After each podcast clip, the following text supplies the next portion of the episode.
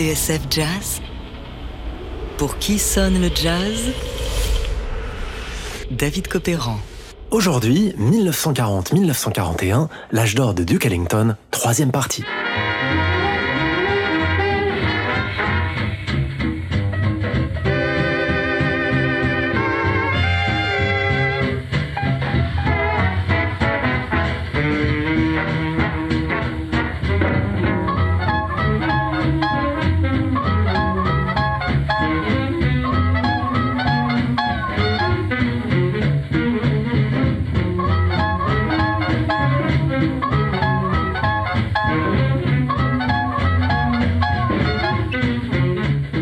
Rouge pour Billy Strayhorn.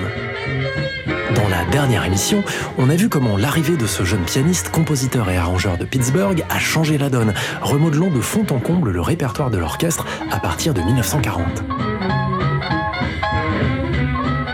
Mais Billy Strayhorn n'est pas la seule plume du Blanton Webster Band. Au sein de la section des trombones, un type le surveille du coin de l'œil, un peu agacé par l'arrivée de celui qu'il considère comme un rival. Il s'appelle Juan Tizol. Très heureux de faire votre connaissance.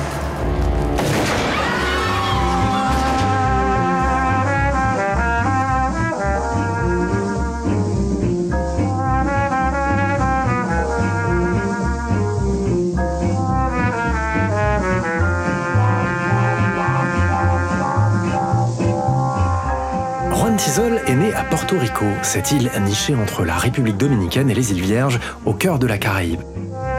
Arrivé aux États-Unis en 1920, il entre chez Ellington 9 ans plus tard, et c'est lui qui, en 1937, compose ce petit bijou, Caravane.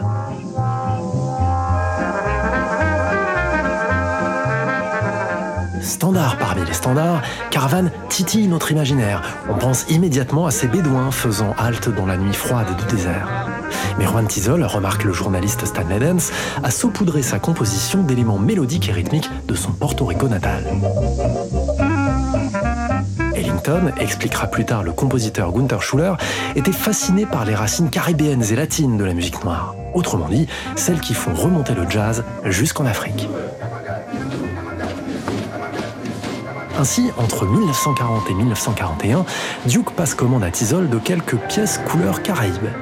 Parmi elles, ce Moon Over Cuba, un peu anecdotique. Non, le vrai chef-d'œuvre afro-cubain du Blanton Webster Band, c'est Conga Brava. Écoutez bien, c'est une pure merveille. Après l'exposé de Juan Tizol en trombone, on n'est jamais si bien servi que par soi-même, c'est le clarinettiste Barney Bigard qui entre dans la danse, ouvrant la voix au ténor Ben Webster, prélude à une explosion de swing. Entre-temps, Juan Tizol et Bill Strayhorn, les deux compositeurs rivaux, ont fini par se rabibocher. Enfin, presque. On est deux professionnels. On va régler ça entre nous. Nous sommes en 1940 et chez Duke Ellington, il y a de la rumba dans l'air.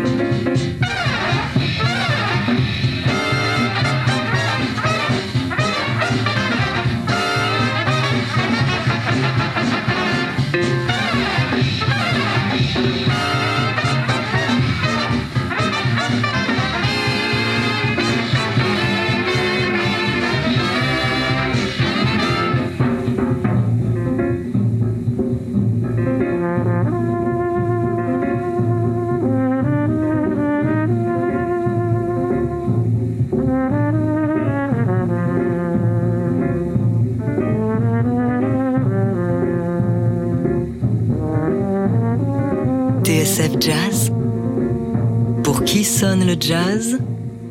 David Copéran. Aujourd'hui, 1940-1941, l'âge d'or de Duke Ellington, troisième et dernière partie. On vient d'entendre le Conga Brava de Juan Tizol, enregistré à Chicago le 15 mars 1940. Entre rumba, boléro et swing, un festival ainsi qu'un bijou d'architecture.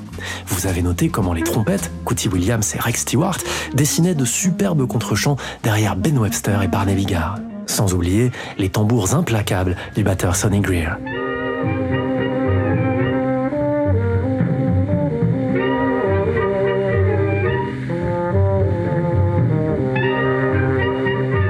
Fait, avec un tel orchestre, difficile pour Ellington de faire la fine bouche. Le Blanton Webster Band, je le disais dans le premier épisode, c'était un peu les Galactiques, la Dream Team du jazz. Un orchestre aux couleurs et aux alliages sonores toujours surprenants, comme le disait le regretté Claude Carrière. Dans son Histoire du vrai jazz, Hugues Panassier, le pape de la critique, notait pour sa part que Duke avait su transcender un orchestre qui dépassait la somme de ses individualités, aussi brillantes soient-elles. Pourtant, si l'on parle d'un ensemble qui primerait sur le collectif, le Blanton Webster Band fournit quelques contre-exemples savoureux. Duke a toujours mis en valeur ses solistes, leur ménageant quelques jolis échappées en solitaire.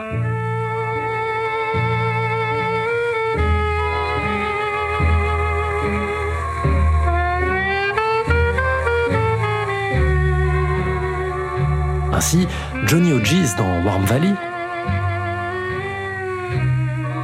Cootie Williams sur le concerto for Cootie,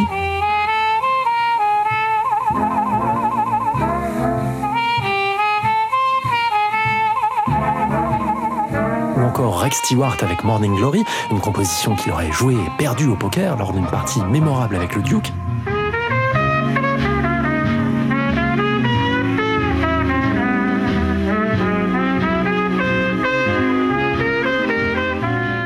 Tous ces grands noms auront le droit à leur moment de grâce.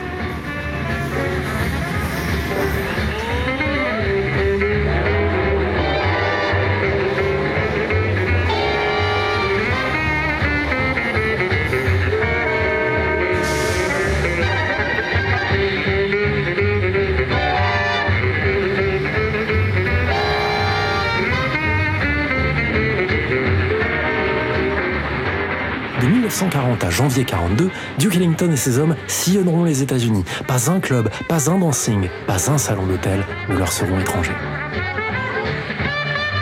En France, occupation oblige, il faudra attendre la libération et même au-delà en 1946 avant que les premiers disques du Blanton Webster Band ne fassent leur chemin jusqu'aux oreilles des connaisseurs. C'est dans le journal Combat, sous la plume du futur cinéaste Claude Sautet, qu'on peut lire l'un des premiers commentaires sur Coco, fin 1946. Auditeur avisé, Sautet note que le rôle de la section rythmique a changé, loin, je cite, du martèlement sec et monotone d'autrefois. L'effet Jimmy Blanton sans aucun doute. Et de poursuivre en soulignant cet abandon l'exécution, ces breaks inattendus de la contrebasse et ce piano absolument remarquable de précision rythmique. C'est ce que Claude Sautet appelle la polyvalence du génie d'Ellington.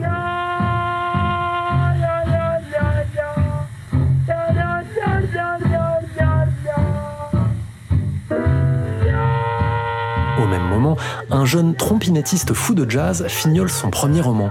On y croise une jolie jeune femme à qui le personnage principal demande, avec malice, si elle n'aurait pas été arrangée par Duke Ellington. Elle s'appelle Chloé.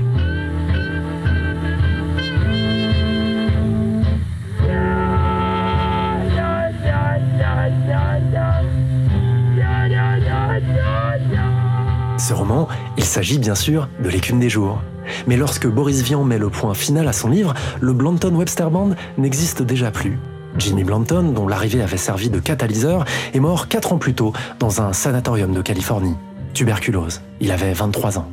Dévasté, Duke écrira à son sujet Avec lui, nous faisions des merveilles. Avec la disparition de Jimmy Blanton, une page se tourne dans l'histoire du jazz et celle d'Ellington en particulier. Dès lors, le passage du temps fera son office et aujourd'hui encore, difficile d'imaginer un orchestre aussi moderne, swingant, talentueux, lettré et complet que ce Blanton Webster Band. Sans doute le meilleur orchestre qui n'ait jamais existé.